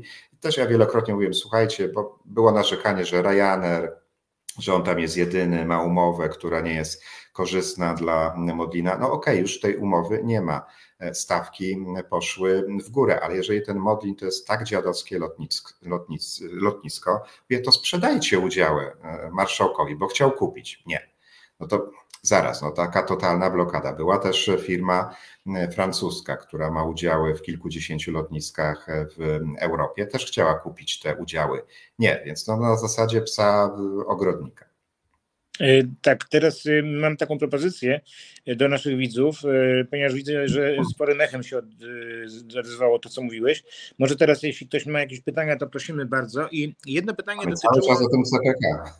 jedno pytanie dotyczyło tego, czy my nie przypadkiem nie patrzymy na to z perspektywy dziś, a przecież nie wiadomo, co będzie dalej ze sprawą katastrofy klimatycznej i z unijnymi czy światowymi jakimiś przepisami. Może w ogóle lotnictwo mówi, że za ileś tam 10 lat może być starty pionowe, ale czy, no jakby to powiedzieć, kolej jest raczej bardziej pewna może być w swojej przyszłości niż samoloty i tego chyba też brakuje. No tak, to kolej tutaj w Europie odpowiada za 0,4 emisji CO2, natomiast mnie się akurat, chociaż ja przede wszystkim zajmując się drogami, lotnictwem i koleją, moje serce najmocniej bije dla kolei, stąd ta nierównowaga finansowania w naszym kraju, czy brak środków europejskich, no to mocno nas bolało przez ostatnie lata, czy szczególnie 2 lata, kiedy tych środków nie było. Natomiast ja się nie zgadzam z takim podejściem, które właśnie jest w Komisji Europejskiej, że jak jest problem, musimy dojść z neutralnością klimatyczną naszego lotnictwa do 2050 roku, to dajemy opłaty, podatki, kończymy prawa do linie lotnicze częściowo mają jeszcze wciąż bezpłatne prawa do emisji CO2, nakładamy podatki na paliwo. Zupełnie inną drogą poszły Stany Zjednoczone, które dofinansowują, no wiadomo, że tam są inne przepisy dotyczące tego, co byśmy nazwali w Europie, w Unii Europejskiej pomocą publiczną, ale tam są olbrzymie pieniądze na budowę instalacji do produkcji paliwa zrównoważonego, tak zwanego SEF. I dlaczego? Dlatego, że i tu są wszystkie wyliczenia i rządowe, i IATY, różnych organizacji, które mówią jedno, można oczywiście wymyślać samoloty wodorowe, elektryczne i one oczywiście też jakieś swoje miejsce będą miały, ale 63% neutralności klimatycznej osiągniemy przez zastosowanie tego dobrego paliwa. Tylko ono jest bardzo dzisiaj drogie, bo poniżej 1% się je stosuje, więc jak nie ma dużej skali produkcji, no to wiadomo, że każdy produkt jest wtedy drogi. Więc te instalacje też są drogie, więc zamiast tutaj też wspierać przejście na produkcję z jakiegoś oleju, po frytkach i tak dalej, no to my zajmujemy się podatkami i dzisiaj już paliwo we Francji, tak sprawdzałem 2 miesiące temu przed kongresem lotniczym, gdzie była na ten temat debata, koszt był chyba 5 000 euro za, czy to było w dolarach, chyba że był jednolicić, $5,000, a w Stanach Zjednoczonych 2 000. Więc to zupełnie inna droga, natomiast tak czy inaczej to będzie kosztować. Na szczęście nie trzeba wymieniać samolotów, bo te silniki przyjmą to paliwo, ale to na szczęście też nie jest, ceny biletów idą w lotniczych w górę, ale to na szczęście nie jest tak, że czeka nas taki jednorazowy strzał, że nagle od 2,24 podwyżka. Natomiast rzeczywiście liczy się, że osiągnięcie celów klimatycznych przez lotnictwo sprawi, że około 25% bilety pójdą w górę. Dobrze, to zdanie tylko, bo dużo jest pytań, a zdanie o tym tajemniczym paliwie, z czego on jest zrobiony, znaczy na czym polega to, że ono jest tak mniej zanieczyszczające? Resztki spożywcze na przykład, tego typu oleje się bierze, McDonald's i jakieś frytki smażone. Oczywiście nie jest wlewa do zbiornika i samolot leci, trzeba to oczywiście odpowiednio wzbogacić, ale tutaj podstawą są oleje spożywcze na przykład, te resztki z jakiejś tam działalności gastronomicznej, a przerobienie tego na paliwo, które jest w stanie maszynę napędzić, taki na skutek zmian technologicznych, że jest neutralny. Pytań sporo, więc postaram się przypomnieć. Pierwsze dotyczyło Budimexu. Czy jest szansa, że stanie się firmą ponadregionalną? No, Budimex to jest firma w budownictwie dróg. której właścicielem jest duży koncern hiszpański, więc oni są na pewno podregionalni. Ja rozumiem, że to może być takie pytanie, czy Budimex, który jest w Polsce, ma szansę wychodzić z inwestycjami do krajów sąsiednich, na przykład do Ukrainy. No to tak, już sporo stara się tak i Niemcy, no różne są metody wchodzenia do naszych krajów sąsiednich. Albo trzeba na początku tworzyć konsorcja, zdobywać tam doświadczenie i potem być może wpuszczą, bo jednak te rynki są chronione jako samodzielnego wykonawcę, albo są to samodzielne starty, ale republiki nadbałtyckie chyba nie. Natomiast Czechy, Słowacja, Niemcy, tak, tam już się Budimex stara i nawet kilka miliardów jest tam w portfelu, gdzie te postępowania się toczą. I to jest firma, która tak zazwyczaj ma ten portfel zapełniony w około 13 miliardów złotych, jest w przerobie, mogłaby robić więcej, tylko oczywiście no, musi mieć jakiś tutaj stabilny plan inwestycji w naszym kraju, żeby no nie kupić sprzętu do budowy linii kolejowych i on będzie stał. I myślę, że ta ekspansja na zewnątrz wynikała też z tego, że tutaj od 2 lat my czekamy na środki europejskie, więc część na przykład firm polskich, producenckich typu podkłady, rozjazdy kolejowe zwalniało pracowników. Budimex jest w wielu obszarach, on buduje drogi, buduje jakąś kubaturówkę, mieszkania, więc sobie rewanżował to w innych miejscach, no ale też mieszkaniówka było osłabienie, samorządy też miały mniej pieniędzy, było osłabienie, dlatego mocniej zaczął wychodzić na zewnątrz i to tak, ma szansę tutaj w naszym rejonie rzeczywiście być bardziej aktywny i widoczny, bo tutaj Szapoba i poprzedni prezes i obecny, oczywiście cały sztab ludzi naprawdę fajną firmę z Budimexu zrobili. Jest też oczywiście pewnie zawsze pytanie o Ukrainę. No właśnie. Coś tam będziemy robić, ale to myślę w ramach konsorcjów. Też takie opowieści, że no Polacy tutaj przyjęli do domów tyle ludzi i dostaniemy coś z podlady bez procedur przetargowych, no nie, no bo właśnie wszyscy wiemy, że te łapówki są dużym problemem. Jeżeli te pieniądze pójdą z Unii, ze Stanów, no to poza tym, że jakaś tam część wiadomo też trafi do tych, którzy te pieniądze dają, no ale tutaj będą zamówienia publiczne, więc będziemy startować w konsorcjach, to na pewno, ale w kraju jest masa rzeczy do zrobienia, czy będzie dużo rzeczy do zrobienia, jak ruszą pieniądze unijne.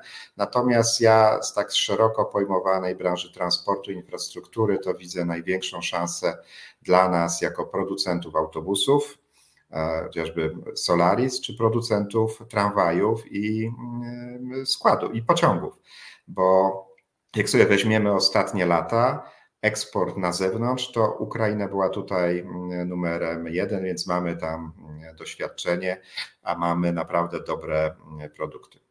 Niestety nie mam podglądu pytań, więc tutaj mam kiedy zapka się Chopin, tak, czy za 3 lata.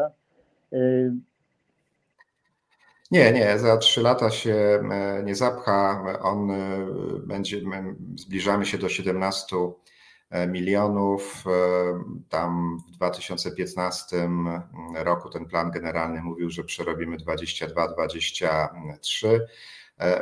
Można i trzeba dokonywać zmian w terminalu, czy chociażby nie blokować tej strefy non-Schengen, bo tu jest rzeczywiście bardzo duży problem, kiedy kilka dużych samolotów ma blisko siebie wyloty i tam ludzie się tłoczą, ale no to chociażby pytanie, czy dostawić bramki biometryczne. Tak, dostawić, tylko niech one będą czynne, a nie, że połowa jest nieczynna, no bo wtedy się to wszystko nam przytyka. Natomiast z inwestycjami właśnie głównie w strefie non-Schengen, to mieliśmy dojść do 30 milionów pasażerów. Tu jest oczywiście też problem, ile operacji w ciągu godziny możemy wykonać, bo są kwestie określone w decyzji środowiskowej, ale znów ona ma kilkadziesiąt lat, się wszystko wtedy w lotnictwie zmieniło.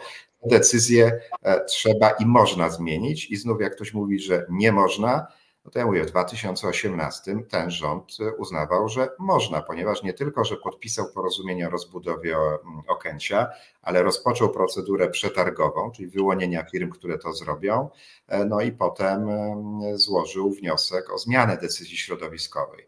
Wszystko to zakończone, wycofane. Myślę, że bardzo dużo to było mieszania polityki i danych, gospodarki i tak dalej, więc to pytanie nie traktuję tego jako polityczne, tylko po prostu jako takie realne. Do kiedy możemy być spokojni, że lotnisko Chopina będzie nie zatka się kompletnie? Ja myślę, że spokojnie przez 5 lat możemy spać spokojnie, że żadnego Armagedonu na lotnisku nie będzie, bez takich prac oczywiście typu rozbudowa tego lotniska, samymi też zmianami w organizacji pracy tego lotniska. Rozumiem. Tu szczerze mówiąc jestem trochę w kropce, bo jak w miarę się znam na tym, to lotnisko w Babimoście, czy będzie zlikwidowane? Szczerze mówiąc nie wiedziałem, że takie jest, to powiedz mi co to jest i czy będzie zlikwidowane, bo nie wiem czy to jest. No nie sądzę, żeby było zlikwidowane, dlatego że marszałkowie wolą dopłacać. Tu rzeczywiście... Z jakiego miasta? To jest Zielona Góra. A, okay. Jest Zielona Góra. Tutaj województwo bardzo duże pieniądze dopłaca do tego, żeby na przykład utrzymywać loty lotem do Warszawy.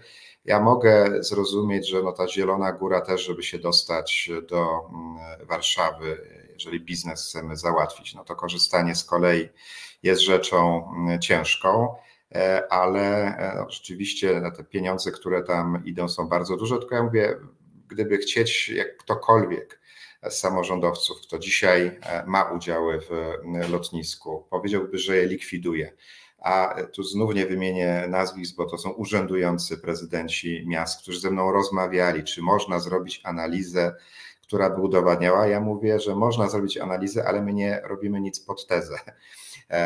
Więc jak nam wyjdzie po twojej myśli, no to okej, jak nie, no to bardzo mi przykro, ale znam mi dwie osoby, które strasznie narzekają na to, ile muszą pieniędzy przeznaczyć na dofinansowanie tych portów, które cały czas ponoszą straty i że woleliby wydać je na coś innego, ale to łatwo tak powiedzieć sobie gdzieś na kawie offline, natomiast powiedzieć to swoim wyborcom, że takie są plany, to nie sądzę, więc nie wydaje mi się, aby jakiekolwiek lotnisko, zresztą no to można powiedzieć ma jakby największe pewnie powody, żeby je likwidować. Tutaj też, tu pewnie byśmy się zgodzili, że Berlin wpływa na województwo lubuskie i na Zieloną Górę, no ale też gdyby nie było lotniska w Berlinie, to nie jest tak, że w Babimoście byśmy mieli 5 milionów pasażerów. Na pewno jest to takie najbardziej bida lotnisko, które gdyby nie było dofinansowania do przelotów, no to nie istniałoby. No ja znam wiele osób, które nie wzięły pracy, nie zgodziło się na pracę w Szczecinie ze względu na tragiczne po prostu dojazdy. Faktycznie, że jeśli gdzieś można sobie po prostu śmignąć 2,5 godziny, tak jak do Krakowa czy obecnie do Gdańska, to można wstawać rano niemalże, no powiedzmy. Ale... No tak, mówię, to duże też Szczecin i Wrocław kolejowo musimy przywrócić Polsce. Ja wczoraj byłem na konferencji we Wrocławiu i pytali mnie, jak przyjechałem. Konferencja była kolejowa. Ja mówię, no nie koleją, bo musiałbym tu połowę życia zmarnować, albo przyjechać dzień wcześniej, przenocować, żeby o 9:00 być tak z Państwem. Także niestety samoloty. Samolot, ale droga nawet też nie jest teraz zła. S8, S1 i dwójką. No tak, teraz trwają prace, żeby połączyć S8, bo ona, mówiąc tak, się nie styka ze sobą na A1, więc znacznie się skróci czas przejazdu. I dołem Łodzi, tak? Pytanie, czy sądzisz, czy wierzysz w to i czy ma sens, że w jakimś innym mieście poza Warszawą będzie kolej podziemna, metro? No, chyba jedyne, kiedyś to Wrocław jeszcze o tym mówił, ale jedyne miasto, gdzie tam ten temat wraca, no to jest Kraków, chociaż albo mówi się metro, albo premetro, czyli taki no, tramwaj podziemny i no, to rzeczywiście nawet Warszawa, ja mam też bardzo dużo wątpliwości co do kolejnej trzeciej linii, bo ona... Nie, to w ogóle chory pomysł. Nie, to też nie jest tak, że ja gdzieś sobie coś policzyłem, tylko wszystkie analizy, także miejskie, pokazują, że tam jest tak słabe wypełnienie, a że powinno się realizować linię równoległą do pierwszej, odciążającą z Młocin. Też ileś razy pytałem, czy my musimy mieć metro na całym przebiegu pod ziemią, bo to wiadomo, że jest droższe. Czy metro pod Wisłą musimy drążyć tunele, a nie może przejechać mostem, co też jest tańsze. No to mówiono mi, że no nie, bo to się pociągi będą ślizgać. Słuchajcie, no nie ślizgają się w Nowym Jorku, gdzie byłem ostatnio. Raz są tu, raz tu. No być może tam trzeba by zmienić wózki, tak, czy koła.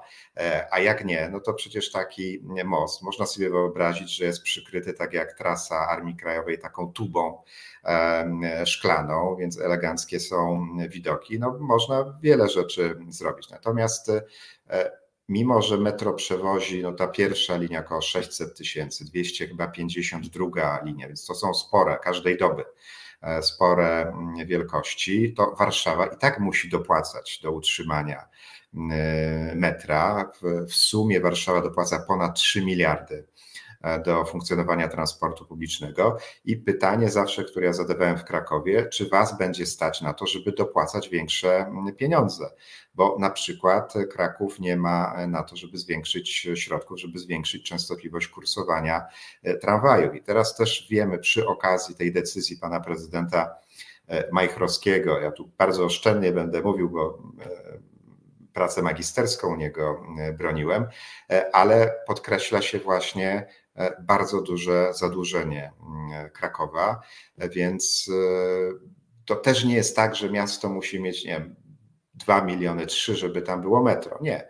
Są miasta, które mają 200 000 jest metro, więc pod względem, jakbyśmy patrzyli tylko na ludność, to Kraków jak najbardziej tak, ale parę innych trzeba rzeczy tutaj zwrócić uwagę na początku, czy chociażby też da się wykorzystać sieć kolejową na terenie miasta do rozwożenia pasażerów. Natomiast takie premetro, wydaje mi się, że tak, że w którymś momencie, bo tam się bardzo wiele przecież funkcji skupia w okolicy tej pierwszej obwodnicy rynku, który jest zapchany, ale no to będzie sporo kosztowało. Tutaj być może można pomyśleć o PPP, bo tam jest duży projekt PPP, nowa linia tramwajowa, ale raczej bez potężnych pieniędzy unijnych się nie obejdzie, tylko wtedy trzeba będzie wyliczyć i pokazać Unii Europejskiej, że to ma sens, a może być z tym trochę kiepsko. Ostatnie minuty programu, jeśli ktoś chce jeszcze zadać pytanie, to proszę bardzo. Na pytanie pana Ala Capone odpowiadaliśmy już, więc to mamy zazwyczone. A jeszcze chciałem... Jeszcze bym o takiej rzeczy, bo myśmy mieli tak mówić o kolei, no, było o kolei, ale dużo o tym CPK, natomiast ja mam nadzieję na jedno, bo mamy bardzo dużą nierównowagę, jeżeli idzie o finansowanie kolei i dróg. My wpadliśmy teraz pomiędzy perspektywami unijnymi w taką dziurę, no bo nie było pieniędzy unijnych, są zablokowane pieniądze unijne. Drogom to w ogóle nie szkodzi, bo drogi się buduje głównie z pieniędzy krajowych czy z długu. Krajowy Fundusz Drogowy na koniec drugiego kwartału tego roku miał ponad 60 miliardów długu. Fundusz Kolejowy, odkąd powstał, ma zero długu, no i dlatego te 2 lata żeśmy tak naprawdę stali, czekali na pieniądze unijne i jest to jakieś, no tak, nasza kolej jest opóźniona na pewno w stosunku do Zachodu i to opóźnienie się pogłębiło przez to, że nie mogliśmy ruszyć z kolejnymi inwestycjami, a tutaj na szczęście dokumentacja jest, więc tylko albo ogłaszać kolejne przetargi, albo rozstrzygać, bo są przetargi, które były 2 lata temu ogłoszone z gwiazdką, że rozstrzygniemy, jak będzie finansowanie. I rząd nowy na pewno będzie musiał na to spojrzeć, bo ja bym chciał, żeby też doprowadzić, no tu się przyznaję, już się gdzieś przyznałem, że w ramach 100 konkretów zapytano mnie, co ja bym tam wrzucił. Ja mówię, słuchajcie, problemów jest tyle, ale może wrzućmy to, o co my zabiegaliśmy jeszcze od czasów pandemii w rozmowach z tym rządem odchodzącym, żeby zastanawialiśmy się, jak zachęcić ludzi do powrotu szybszego, do transportu w mieście, do transportu kolejowego. Jednym z nich był pomysł zredukowania z 8% do zera VAT-u na bilety w transporcie zbiorowym. Ktoś mi mówił, a jak tam bilet w Warszawie, ten najtańszy kosztuje 3,40, jaki to jest uzysk.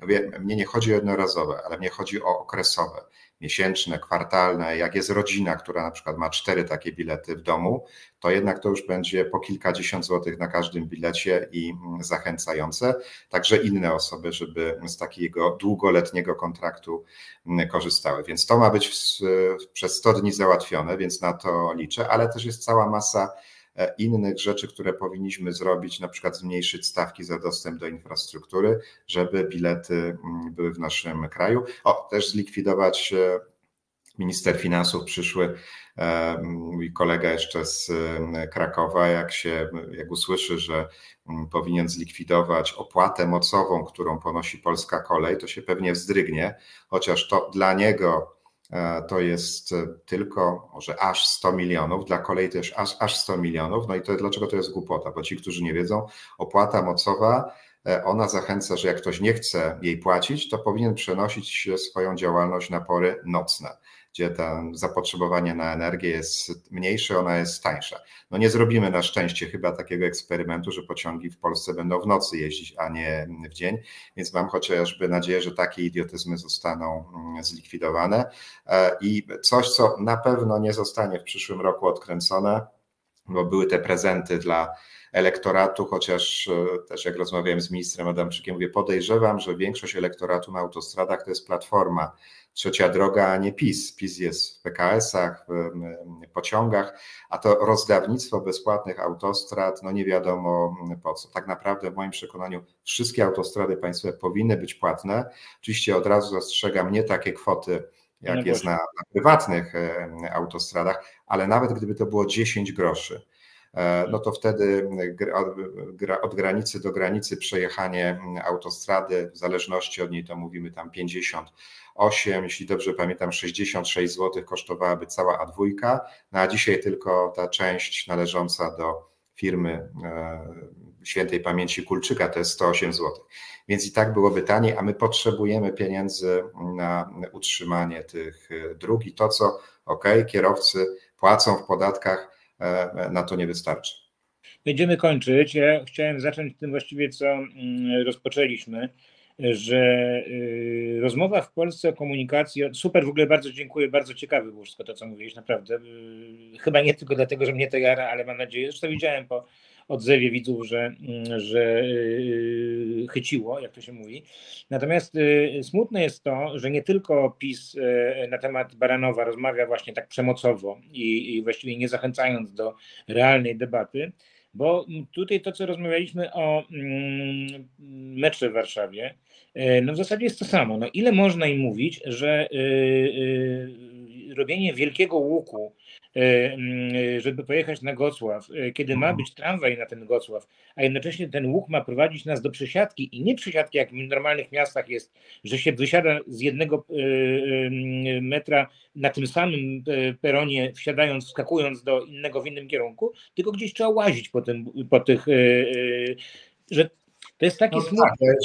Ja pytałem, czy koniecznie musimy zaczynać tą trzecią linię ze Stadionu Narodowego, bo mamy ten wyrzut sumienia, że tam te puste perony stoją i czekają. Już dawno wydaliśmy te pieniądze, ale teraz wydamy miliardy na linię, która ma bardzo słabe obłożenie. Natomiast no, nawet ci pasażerowie, którzy tam dojadą do Stadionu Narodowego, przesiądą się na stadionie, będą te wędrówki po peronach, ale potem wsiadają w linię numer 2 i część wysiądzie na krzyżówce z linią M1, czyli Świętokrzyska. A tu mamy znowu inny problem, że tam się dantejskie sceny dzieją, jest tak duże zatłoczenie, problem przemieszczania się po schodach, nie ma za bardzo jak tych schodów poszerzyć, więc pewnie trzeba będzie wprowadzić takie rozwiązania, że ruch jednokierunkowy, ale dosypanie tam jeszcze ludzi, no to tylko będzie zwiększać problem, on się i tak zwiększy w 2,26 pewnie, jak zakończymy tą drugą linię, no ale jakby Warszawa spała na pieniądzach, no to niech sobie 5 linii naraz buduje, ale jak to są tak potężne różne pieniądze i wyzwania. Tak się dezorganizuje też przecież życie w jakiejś części miasta, no to na Boga ta linia, która ma tak świetne wyniki, no naprawdę powinna być w pierwszej kolejności, no ale widzę, że to jest nie do przejścia.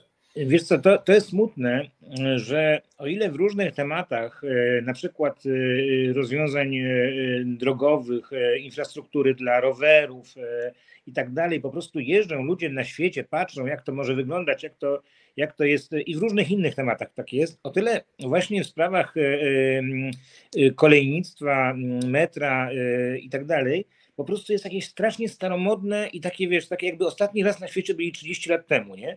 A tymczasem, wiesz, są miasta, gdzie po prostu jakieś gondolowe są historie nad miastem, co nie musi wyglądać jak wcale jak z Juliusza Verne, bo to może być po prostu rzecz taka ładnie wykonana szynowa.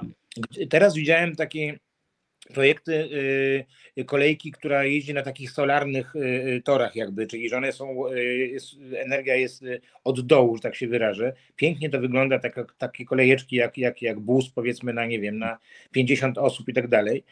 No jest bardzo dużo pomysłów wdrożonych w różnych miastach, na różnych kontynentach, bo się na Europie nie kończy, bo tak niektórzy myślą, że pojadę do Paryża i zobaczę, jak tam jest. Nie. My pamiętajmy, że to są stare miasta po prostu, w których już bardzo trudno coś nowego włożyć, ale trzeba jechać do Azji, trzeba jechać do Ameryki i patrzeć, co jest. No ale niestety tego nie ma. I no mi jest przykro, powiem tak. Tak, no też takim podstawowym trendem jest to, żeby ludzie nie musieli, przede wszystkim na początku, jak mają coś do załatwienia, to żeby nie musieli korzystać z jakiegokolwiek transportu. Czyli tu mówimy o tych miastach 15-minutowych, czyli jakichś tam wycinkach naszych dzielnic, gdzie mamy i możemy dziecko do przedszkola zaprowadzić, nie podwieźć, ale zaprowadzić, i mamy, nie wiem, pocztę czy bank, chociaż coraz więcej przecież rzeczy robimy po prostu komputer czy telefon. Natomiast przede wszystkim załatwiać sprawy i nie musieć korzystać czy nawet z transportu publicznego, czy z samochodu. To też oczywiście nikt nie mówi o jakichś gettach, bo tu już część prawicowych polityków mówi, że będziemy ludzi zamykać w gettach. Natomiast potem, jeżeli to wymaga jednak przemieszczania się, bo wiadomo, że będzie wiele takich spraw, to żeby wybierać transport publiczny, najbardziej właśnie efektywny, a potem dopiero samochód. I też warto sobie zwrócić uwagę na coś takiego, że tutaj bardzo często słyszałem o tym, że prezydent Trzaskowski nienawidzi kierowców, bo robi wszystko pod jakiś tam tramwaj, autobus, a my tutaj przecież mamy te samochody, kupiliśmy. Tylko trzeba sobie zdawać sprawę, że oczywiście ja też korzystam z samochodu, ale wtedy, kiedy muszę i trzeba, a jak nie, to jeżdżę albo tutaj SKM-ką, albo też autobusem, ale trzeba sobie uzmysłowić, że jak stoimy w korku na tych kilku pasach, no to pewnie nam się wydaje, że nas jest większość. Ale tak naprawdę w Warszawie, jak odejmiemy podróże piesze, to samochodem podróże to jest 30%. Tutaj króluje na szczęście 60% komunikacja miejska, więc nic dziwnego, że dla niej się robi priorytety. Natomiast to też nie oznacza, że nie trzeba w końcu domknąć śródmiejskiej obwodnicy Warszawy, że nie trzeba domknąć warszawskiej obwodnicy tej zewnętrznej, nazwijmy to, czyli wschodniego odcinka, a tutaj w mieście wprowadzać systemy zarządzania ruchem drogowym, tak żeby ta płynność jazdy była polepszona. No i też bardzo ważna rzecz, to mówię kierowcom, bo oni narzekają, a to korki przez Trzaskowskiego, a to kogoś tam, 25% korków w miastach tworzymy my. Albo blokujemy skrzyżowanie, albo za późno ruszamy, a to jakieś wielkie odstępy na jezdni, także też poprawa jazdy dużo by nam samym pomogła. A czy dla ciebie właśnie to, co spytałem, czyli te takie nowoczesne, ultranowoczesne, przyszłościowe pomysły na komunikację, to jest jakaś utopia, czy warto tego szukać? Bo ja ci powiem a propos tej co powiedziałeś, super zresztą sprawy, czyli że metro bez sensu, bo jest tych 5 planów linii metra, prawda, do 2050 roku. Ileś tam jest przekroczeń, znaczy przejazdów przez Wisłę i wszystkie są pod ziemią, bez sensu. Ale wiesz, co, jak oni to tłumaczą? Dlaczego nie może? A bo tabor, jaki mamy, nie nadaje się do przejazdów na powietrzu. Przecież będziemy mieli w 40 roku czy 45 zupełnie inny tabor na to, więc w ogóle co to za myślenie? I to jest właśnie ten taki prymitywizm spojrzenia w tym temacie, że nie ma takich szerokich horyzontów, nie ma dalekich wyjazdów studyjnych po prostu. Nie, no, niech będzie to jest dziecko, który ma swoje marzenia. No to na koniec. Ale oni też nie trzeba wyjeżdżać, bo w bardzo wielu przypadkach oni wiedzą, że tak jest. Natomiast może w mieście jest tego mniej, ale na kolei to jest coś takiego, że jakby ktoś do mnie przychodził, to bym wyrzucał za drzwi, że z czymkolwiek się tam pójdzie, to jest nie da się. No właśnie. Wszystko. Nie da się, albo tak jakaś instrukcja stanowi, no to trzeba ją zmienić. No ile lat ma ta instrukcja? 25. No to gdzie my byliśmy 25 lat temu? Oczywiście, że takie formy, już też dzisiaj widziałem pilotaże przez firmę Amazon dostarczania paczek do domów, między innymi w Stanach Zjednoczonych. No, u nas to jest trochę trudniej, bo nie każdy ma dom, a podrzucanie przez drony paczek gdzieś tam na balkony pewnie byłoby trudniejsze. Ale też oczywiście, jak ktoś mówi o taksówkach powietrznych, właśnie takich samochodach też autonomicznych, to oczywiście, że tak, dzisiaj pewnie byśmy sobie popatrzyli na taki konserwatywny transport, który mamy w naszym kraju i się złapali za głowę, ale ja widzę, jak szybko ten postęp idzie, że to też nie będę rzucał, że za 5 lat, za 7 na pewno szybciej niż byśmy się tego spodziewali, więc te nowoczesne rozwiązania oczywiście, zwłaszcza do miast, gdzie ten napływ ludności jest duży, będzie coraz większy, no i żeby się tutaj ludzie nie zadusili, to właśnie te nowoczesne rozwiązania. Też się cieszę, że nawet nie wiedziałem, cały czas mówię, że się trochę boję takiej puszczonej samopas sztucznej inteligencji, a dowiedziałem się, że w Unii Europejskiej jest w tej chwili procedowany taki kompleksowy zbiór przepisów regulujący sztuczną inteligencję, bo to w bardzo wielu przypadkach pomaga. Już wiem, że w locie na przykład pracuje sztuczna inteligencja, na kolei ona by też pomogła, chociażby rozkłady jazdy, bezpieczeństwa, inwestycje, no bo widzieliśmy, co w ostatnich miesiącach się działo w naszym kraju. Na szczęście to jest bardzo ważna rzecz, bo część osób to wykorzystywała tak, żeby uderzyć w PiS, że jest niebezpiecznie, no i że zaraz do jakiejś katastrofy dojdzie. Oczywiście ja zawsze mówiłem, nie można tego lekceważyć, ale wszystkie współczynniki, te, które się liczy, są na takim stabilnym poziomie z tendencją od kilku lat spadkową, więc to też gdyby ktoś chciał kłamać, no chociaż wybory już minęły, kampania wyborcza minęła, ale pod właśnie takie polityczne zapotrzebowanie i grać bezpieczeństwem, co ja zawsze przed tym przestrzegam, na szczęście bezpieczeństwo kolejowe się w naszym kraju poprawia. Bardzo dziękuję. Proponuję, spotkajmy się za 10 lat i zweryfikujemy to, o czym... Jak można, to wcześniej. Dobra. Dziękuję bardzo. Do zobaczenia. Dobranoc, pozdrawiam wszystkich.